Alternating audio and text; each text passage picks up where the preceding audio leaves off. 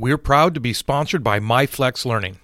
MyFlex Learning is a scheduling platform that helps middle and high schools meet the individual needs of all students. Schools can easily create and manage time for flex blocks, win time, activity periods, RTI, counselor and teacher appointments, and much more. And with its built-in accountability tool and reporting features, MyFlex Learning solves your challenges around getting kids where they need to be and understanding how flex time is spent. Make your flex time work for you.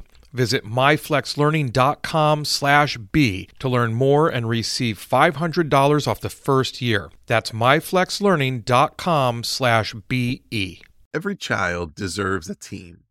That's the belief behind Jigsaw Learning, a proud sponsor of the B Podcast Network. And it's why the company, founded by educators Curtis and Lorna Hewson, focuses on ensuring success for all learners through collaborative response, an approach in which every child is supported by a team. Through customized professional learning that incorporates workshops, leadership development, online learning opportunities, and more, Jigsaw Learning can guide you every step of the way to create a plan to maximize the collective capacity in your schools. Learn more at jigsawlearning.ca. You have to listen, and not just listen like you're sitting there and the person's talking and you're sitting there, but really think about what they're saying and realize who you are and what your position is and what can you do for that person. Ask the important questions, reflect, and realize that you're learning, and only after you listen and learn what you need to learn can you then actually lead.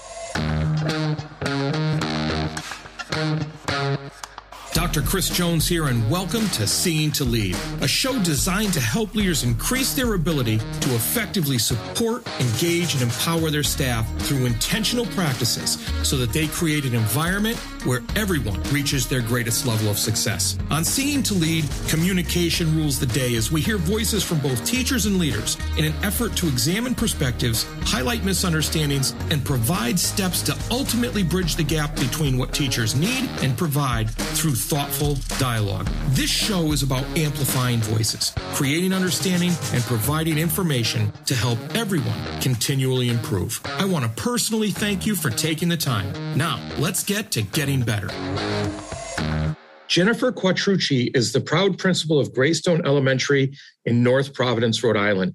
She's also the proud wife of an educator and the mom of two amazing children, ages 16 and 12.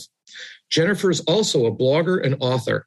Her book, Educate the Heart, is full of resources for screen-free activities for students.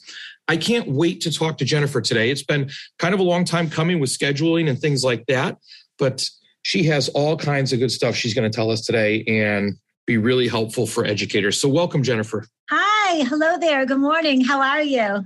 I'm well, thanks. I'm glad we finally got to talk. Yes, it was a long time. And I mean, I've been following you forever and ever and ever. So I was so thrilled when you asked me to be here. But it seemed like it was always the wrong time because school was starting, and then I was finishing my master's classes, and then I was studying for my principal certification exam. And then all of a sudden I became a principal. So that's why I looked at the calendar. I said, well, then I have February vacation. So this week our kids are home. So this looked like a perfect week, and it is a perfect week. So thank you for asking and for waiting. No, it's definitely well worth the wait.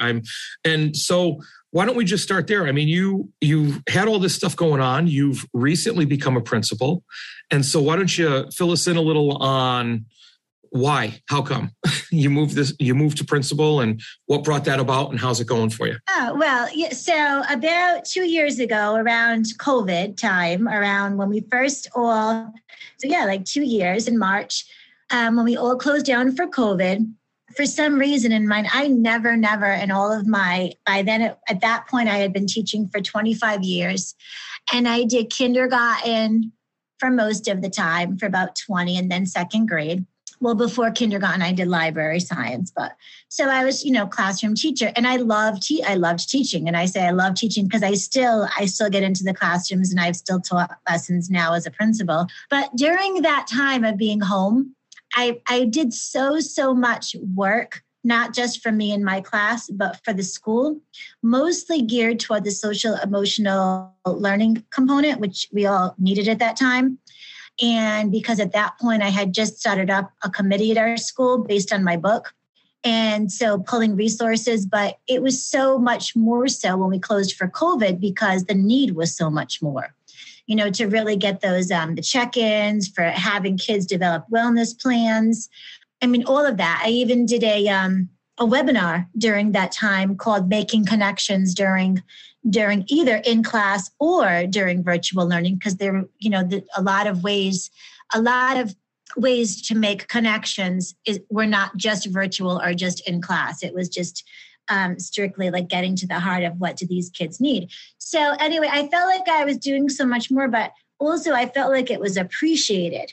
Like so many teachers from my school that I never really knew very well, and and I didn't really think they even liked me. And they were like, wow, thank you for these resources. And it's so great. And even at like faculty meetings, people would say, thank you, Jen Quattrucci, for this, that, and the other thing. They had written about me in my district newspaper. Like it was just, I felt like, wow, I'm making a difference. And it's not just for kids, but I'm also helping teachers. And the next thing I knew, I decided I wanted to be a principal, because the only way I could really make the difference and the impact that I wanted to was to be in a decision-making role. So I really felt like I could only go so far being under my administrators or just any administrator. I had ideas. I had a vision that I knew I needed to be a leader. So I enrolled in college, and I found a virtual one because that was the beginning of COVID. It's like literally March 2020. And I enrolled at Lamar University, which was highly recommended. I have a friend, Christopher, who, another Chris, who had graduated from there and always spoke highly of it. I asked around a few other people, and it just people kept coming back to Lamar. So, and I'm very happy because I feel like they really prepared me well. It was an accelerated program, 10 classes, and I started right away, right during that time, and I finished in September of 2021. But then I had to take the Rhode Island certification exam, and that was like a whole other, you know, ordeal. But I did it, and I did it just in time for this position to come up in North Providence, which I was so excited about because it really feels like it felt like the perfect fit at my interview.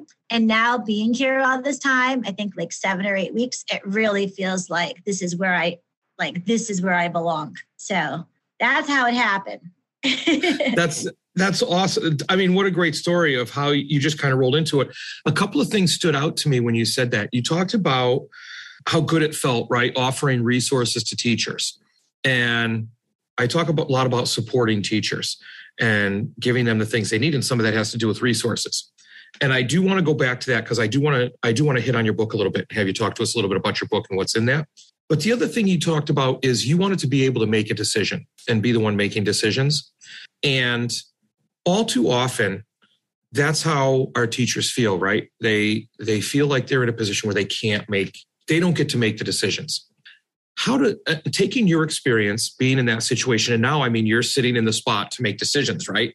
So talk to us a little bit about how leaders can empower teachers with that decision-making process, or maybe even how you plan to do it or something to that effect, because that's an important component for teachers. Yes. So what I feel and what's worked for me so far and what I will continue to do is to make that decision-making process a collaborative one. So any decision that comes my way, is first of all, it's going to be in the best. It has to be, we're making decisions in the best interest of the children. We're making decisions that will support the children fully in their academic success. However, it should be collaborative. So we're getting the input. Who is this affecting? Teachers, parents. It's not really just about the teachers, although I love teachers and being a support to the teachers, but the families too, all of the stakeholders. So I firmly believe that the decision-making process, although I may be the one to ultimately make that final decision, it has to be based on listening to my stakeholders, really putting myself in their positions, learning from them, listening, reflecting, really taking the time to see then maybe this is something I didn't know before. This is something I never thought of. Or wow, I never looked at it from that point of view.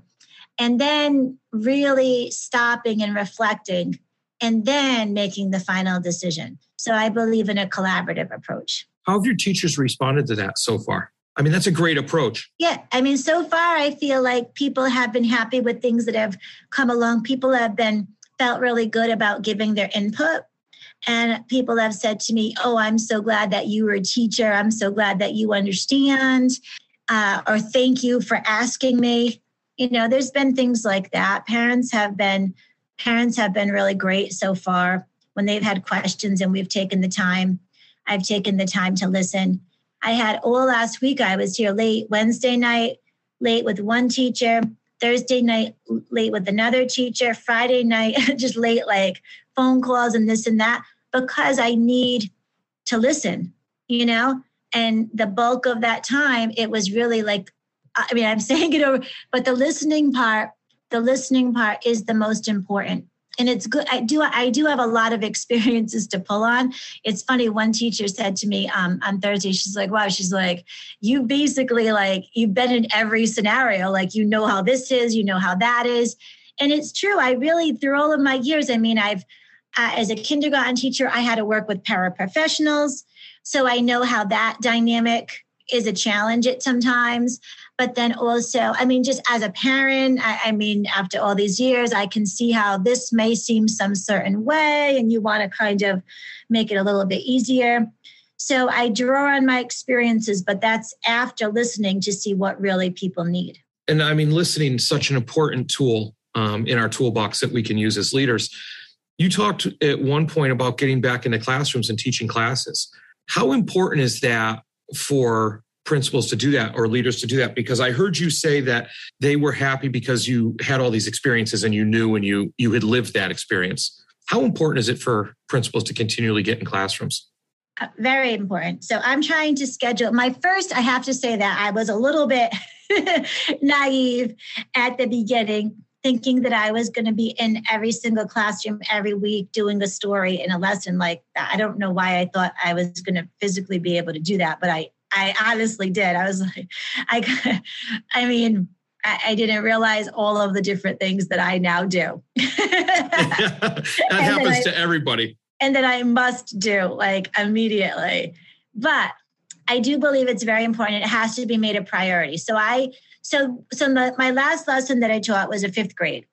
And it's the book with Catherine Johnson, the book where it tells about her journey.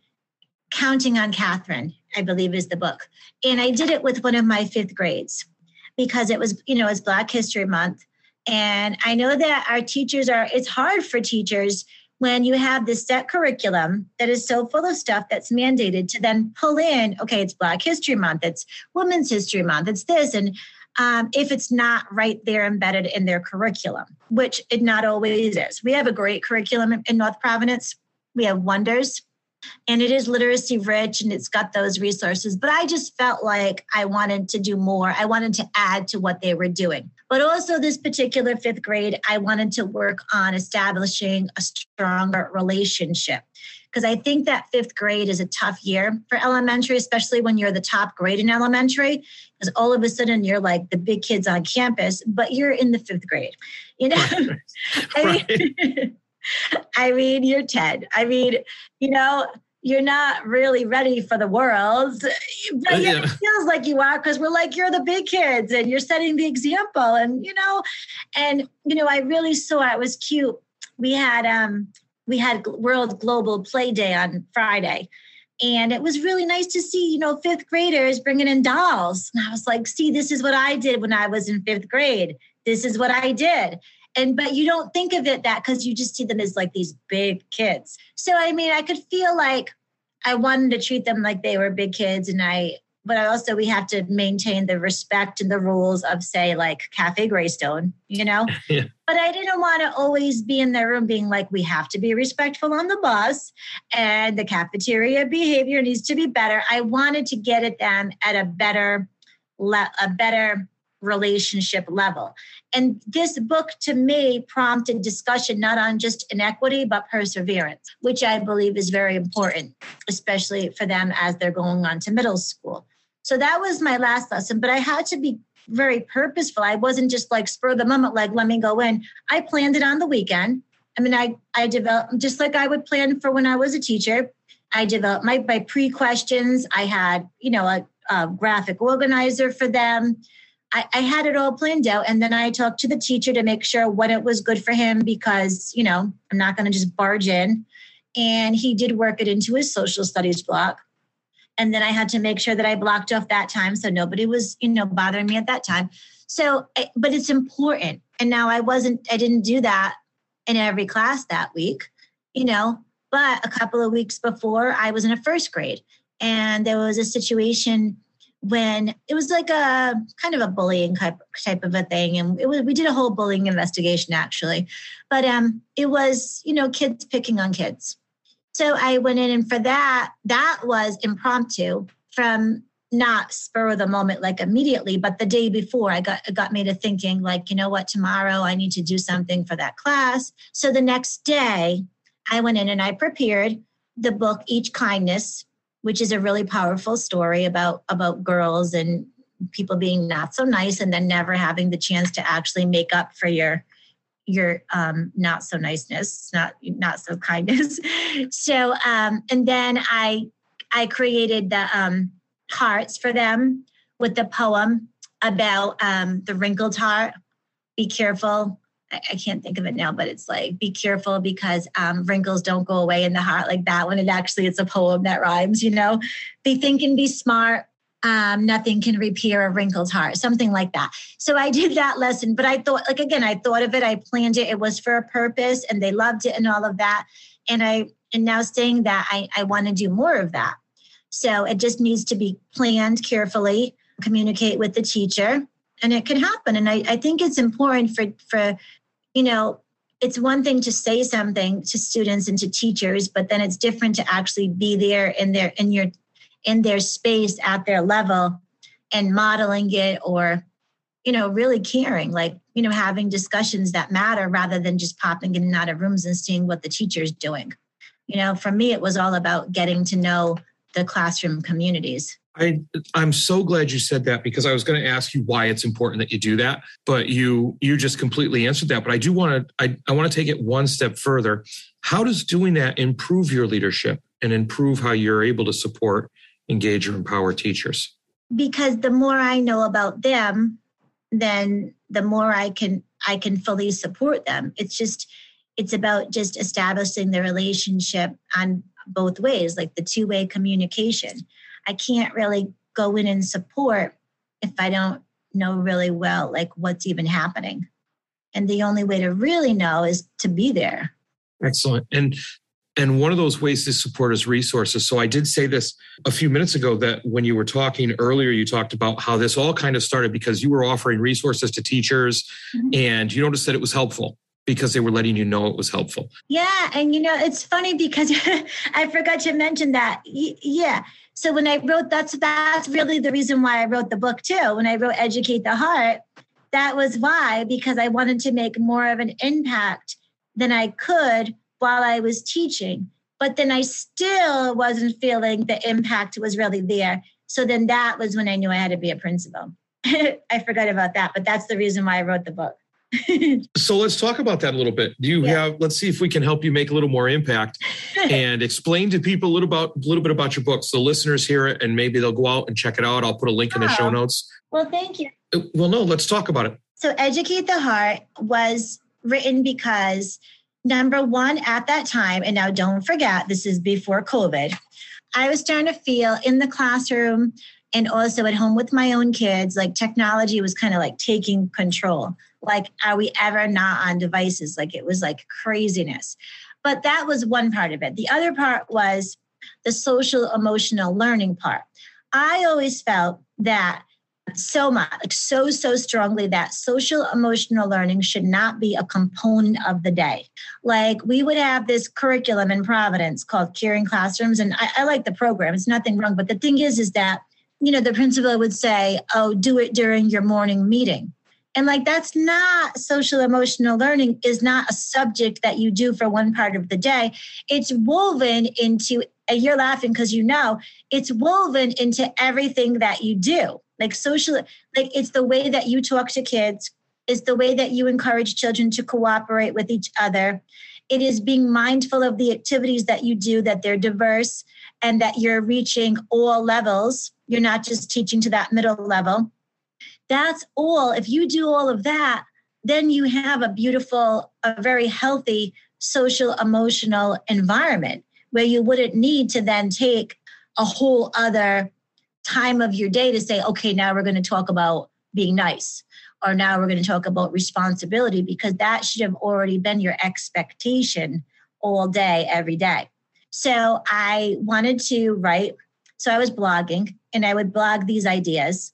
And someone said to me, when's your book coming out? And I was just like laughing, like, oh, you know, the blog is good. And I'm just happy that people read it and all of that. And I would do a lot of blogs about STEM challenges and blogs about activities based on literature.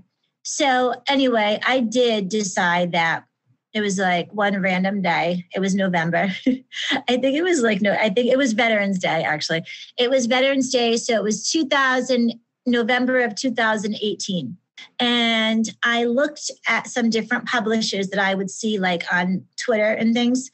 And I talked to Brian Aspinall, who worked with Dave Burgess. And I talked to Dave Burgess. I talked to like several people. And I talked to Doug Campbell. And he put me in the direction of Roman and Littlefield. So Roman and Littlefield to me felt like more the kind of publisher that the book that I wanted to write would be, because I didn't want it to be stories in my life. I didn't want it to be a memoir. I didn't want it to have anything to do with me. I wanted it to be strictly resources that somebody could pick up and guide them in their classroom to make a better environment, but also screen-free. So I looked on Roman and Littlefield, and there's a section that says for authors or for manuscripts or something. And it was so overwhelming. It was like craziness. And then I was like, I don't know, like it's a lot of stuff. And I said to Doug, I'm like, it's so much stuff. He's like, what are you talking about? Just do it. It was like you had to develop a chapter list, 2 chapters. You needed like your resume. You needed 3 references. You needed to do explanation of who was going to buy your book, how you would promote the book. You have to find people that maybe would review it for you. Like all of this, it was so much stuff, but I did it. So in the meantime, I weighed out some other offers and some other people who had shown me different avenues to go. But I did this for Roman Littlefield, and they immediately called me and they were like, we love your idea. And I didn't have the title Educate the Heart. I just knew it was going to be screen-free activities for social emotional learning. And they were like, we love your idea. And do you think you could do it for pre-K to 6? And do you think you would have this? And I was like, yeah, you know. And by that time when I sent it to them, it was December. I had already written 2 chapters because I needed to. That's part of what they needed. So they took it, I answered questions. They took it to another level. Then they offered me a contract, which I signed. And then here it is. I mean, I kept going. So every chapter is completely different and every idea is completely different. Altogether, there are 180 different activities. But when you say activity, it's not like an activity, but it's not like, they're more ideas. I say activities, but they are more ideas that you can expand in different ways. So the first chapter is all about how to empower students to handle conflict through kindness. So every chapter has 15 ideas. So, and then it's all about flexible seating because, you know, giving children choice in their seating is actually a very important part of social emotional learning, making them feel comfortable. Like, it's funny that I say that because at my school today, we just got new furniture, but I wasn't part of the decision-making process of that because I'm new and this was ordered a long time ago. But the furniture is beautiful. But I mean, I feel like maybe some flexibility. I mean, it's beautiful. They're beautiful desks, and they can be fit into different ways to make a collaborative workspace. So that's the most important part. But in the book, I talk about really, really different kinds of flexible seating and how to make that work. Because I know that at that time, this was a few years ago, flexible seating was only like bits and pieces, like maybe some people had a wobble stool here and there. Maybe some people were starting with those bouncy chairs, but a lot of people were overwhelmed or just didn't want to deal with it. Cause it's like, how do you manage that? And how do you have kids choose? You have like one wobble stool and you have one beanbag chair. How is that? So anyway, I have in there how you make that work, setting expectations and a whole system. And then I have math based on literature, but they are not just like a math activity based on literature. They show you how you can use the literature for opportunities for mathematical discourse and how you can adapt it to many different levels. Because everything in the book, it's pre-K to 6, so they're all very adaptable. And I call out more than 200, maybe 250 children's books, but they can always be changed too. Like, you know, you can get a similar. Right. There's recipes, there's STEM challenges, there's author studies. There's one chapter that's all about discipline without using a clip chart, which I am very, very, very against, about expanding. I think my favorite chapter is actually the last one. It's about, although art integration for me is like big, but the last one is my favorite because it's called The Communities Beyond Your Classroom Community. And it's about some new ways to actually reach out beyond your classroom into your community and make meaningful learning happen. So cool. Yeah. So that's that is the book. you can go on your book forever. That's awesome. And what a great story about, you know, believing in yourself and betting on yourself. I mean, it sounds like it would be great for leaders to pick a copy of that up because they could share it with their teachers. Yeah. And then they'd know that if their teachers are doing something different or trying to go in a different direction in their classrooms, they'd know to support them in doing that because it's not just willy-nilly. It's they got it from somewhere. It's not like, and that's why I wanted to go with Roman and Littlefield as a publisher because they have more serious academic books. But you know, it's funny, when I interviewed for this job here in North Providence, there was a principal on the committee from Centerdale. And we only have 5 elementary schools in North Providence. So I'm at Greystone and the principal at Centerdale was on the interview committee.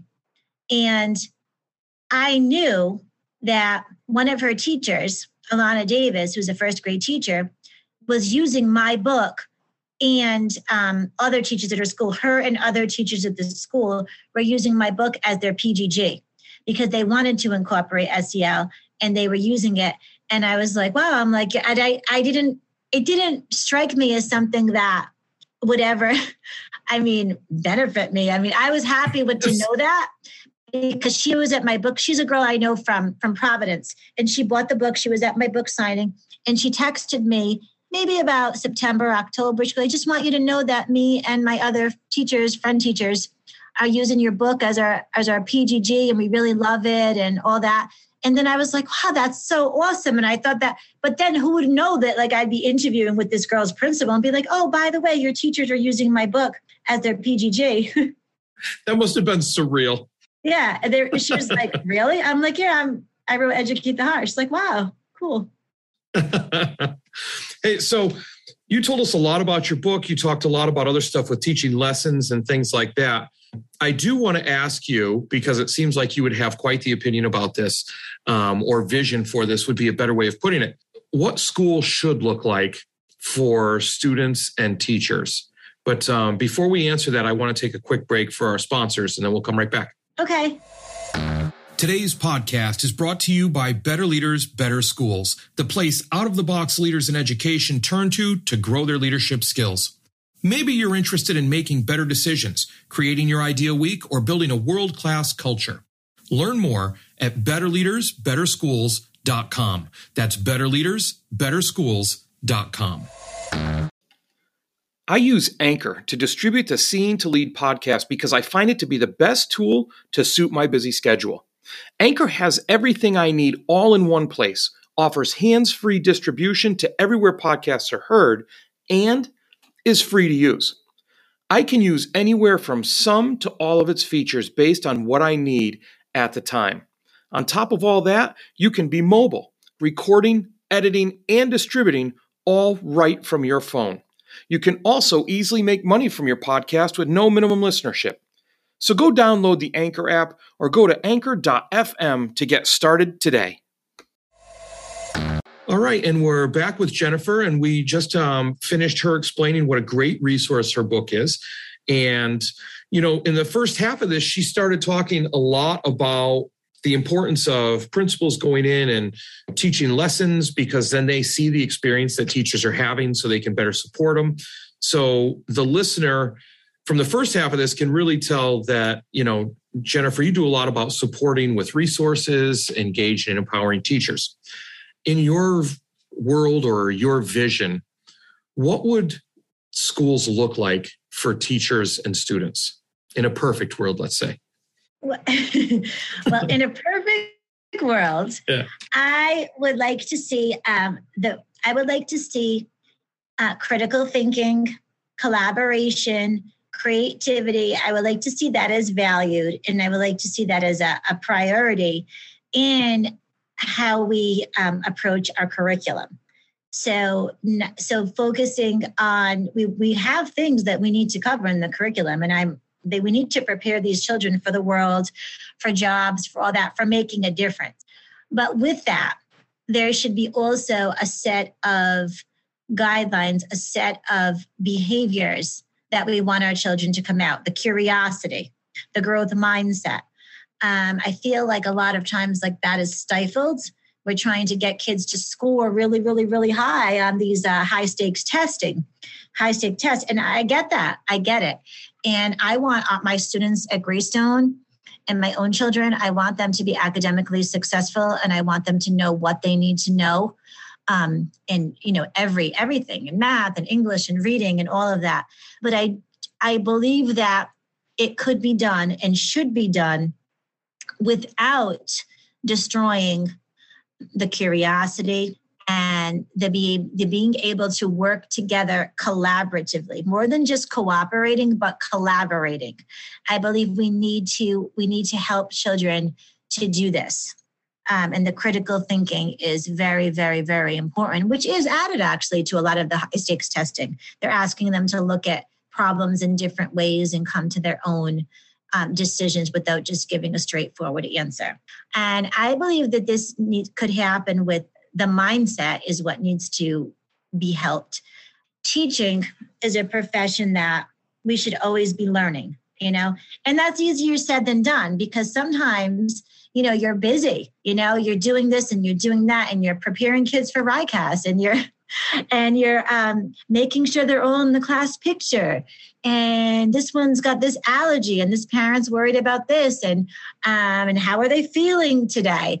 And so I believe that there needs to be time allotted for this professional development learning that is not just, you know, a once in a while faculty meeting, or not just a day-long professional development session that the entire district attends. I believe it should be embedded.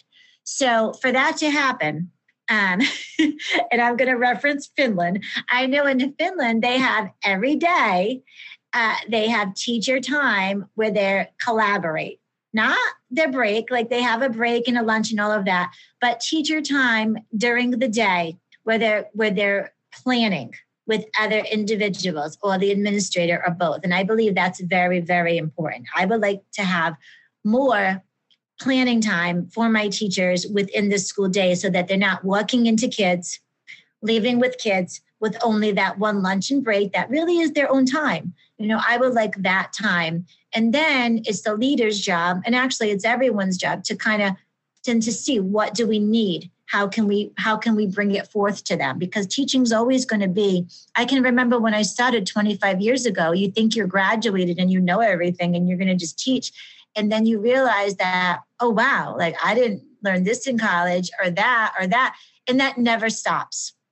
So the learning time, it needs to, we all need to be in that mindset, but also it needs to be provided for the teachers, the time and the actual substantial professional development, not what we're seeing a lot of. Sometimes we do see a lot of fluff and not going on teacher paid teacher and like downloading a ton of resources because this one teacher who's on Twitter is making it all look so like fancy. Like, no, it needs to be purposefully thought out. and it has to, there always has to be a major, like, what are we doing? Are we just doing something because it's new? Are we doing something because that's a need in our school with our population? And that's so important with what you said about how things keep changing and we have to keep learning, because that's not just students. That's not just teachers. That's leaders, administrators, everybody, you know, every step. I know. And it's funny that you said when you came out of school, you knew everything, right? Until you started teaching and then you were like, wait a minute, boy, every level you go through, when that happens, when you're a teacher, that happens when you become an assistant principal, that happens when you become a principal. It's like, really, this is part of the job. Like, I'm supposed to know how to do this, but so that's important. You know, you've spent a lot of time and energy in educational practices and things like that. If you weren't an educator, this is one of my last two questions that I ask everybody as we get closer to the end of the podcast. If you were an educator, who, not what, would you be? I can't even really imagine not having something to do with education. I really can't.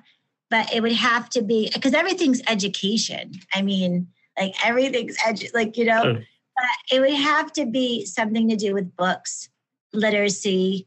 I feel like it would definitely be to do with writing, either writing for children or writing. See, but then it would be education too. It's very, very hard to find a field that's not education that I would like actually make sense at.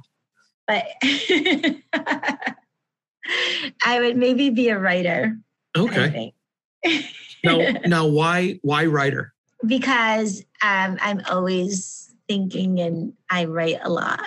I'm very reflective. Yeah. I have a very vivid imagination. I grew up with a book I was born like with a book in my hand. I read every chapter series before kindergarten because my dad taught me how to read at a very young age. Ramona was my friend. All the Judy Blume characters were my friends. Like, I lived in that world. And still a big part of me now, even as a principal, I'm thinking about what characters do they not know about? And on the weekends, on my social media for Greystone, I do a post, like every day during the school week, I do a post of something that happened that day. You know, either something in the preschool or something my fifth grader's doing or whatever. But on Saturday, I just say Greystone recommends. And I show kids with books that they like. And it takes me, I go in the rooms and I say, does anybody have a book for Greystone recommends? And they show it to me. So, I mean, I'm very centered on, even now as a principal, I'm into like, what are you reading? What do you like? And have you read this? And why do you like that? So it would have to be something to do, if not education, books. But see, books are still education, but I'm just going to say books. No, you answered that. You answered that. I would own a bookstore. Yeah, there you go. No, it's interesting why you would do that though. And it's because of your imagination. You've got a lot to say and you think there's a whole richness to life to be found in those stories. And now I have to ask this because my wife does this and we almost make a game out of it sometimes. If we're somewhere and we're people watching or I remember when we were looking for a house to buy and we'd go in and look at somebody's house, she makes up stories. She's got a vivid imagination as well. And she would make up a story about the people that lived in the house or the people that we're looking at. Have you ever done that with your vivid imagination? Yeah. Just curious. So yeah, like I think it's like true. I'm like, oh, I know them. Right. So that's a good thing. Your story is very familiar to me. So I've got one more question for you before we take off today. and it, you know, whether it's a culmination of everything or however you approach it, what's the most important thing leaders need to remember as they work to better support, engage, and empower their teachers? Listen. To listen. They need to listen. And you know what? I came to this realization. I had my same backdrop on my Twitter and on my LinkedIn and on my Facebook, probably since my book came out, when Julie Woodard did some artwork for me based on the book. But then I heard this actually from my friend Tom. He said something, I don't know what it was, and it was listen, learn, and lead. And I was like, yeah, this is what's working for me. And I made my own little artwork of it. And I put it there because not only does it make sense to me, but it's something that I always want to remember, that you have to listen, and not just listen like you're sitting there and the person's talking and you're sitting there, but really think about what they're saying and realize who you are and what your position is and what can you do for that person. Ask the important questions. Reflect and realize that you're learning, and only after you listen and learn what you need to learn can you then actually lead. And this is what I mean, my word of the year, my one word I chose was service. And for me, this is steps to get me to do that, to do the serving. Fantastic answer. And in that answer was the title I'm going to use for this episode. Listen, learn, and lead. Oh, I love that. So, hey, you've said a ton of good things today, Jennifer. And if anybody wants to get in touch with you, what's the best way they can reach out and get in touch with you? I would say my email, maybe my North Providence email or my Gmail, either one. Okay. You can direct message me. I get a lot of direct messages on social media. With Instagram, I'm Jen Quattrucci. Twitter, I'm Jen Quattrucci. Facebook, I'm Jennifer Lee Quattrucci. I think LinkedIn is my name. People seem to get a hold of me. People seem to know how to reach me. But email's good. I like you. I prefer email if it's like a serious inquiry. Okay. And not just like, hi. Sounds good. I'll tell you what, I'll put all those in the show notes. Okay. And we'll have your book definitely linked up in the show notes because all the resources it offers. Thank you. And yeah, I'm very appreciative that you came on today. And I'm so glad that we finally were able to make it happen. It was well worth the wait. So thank you. Thank you so much. This was such a great hour. I really appreciate it. Well, that's a wrap, but not the end. Next step, be sure to take action on something you heard here today. Thanks for listening to the Seeing to Lead podcast. If you'd like to connect for any reason, email me at drchrissj@gmail.com or catch me on Twitter at drcsjones. If you've gotten any value from the Seeing to Lead podcast, you can help me and other leaders create a world-class environment through a teacher-centric approach by subscribing to the show, leaving an honest rating and review, and sharing this episode on social media with your most valuable takeaway. Learn more at drcsjones.blog. Continue to improve and go have a successful week.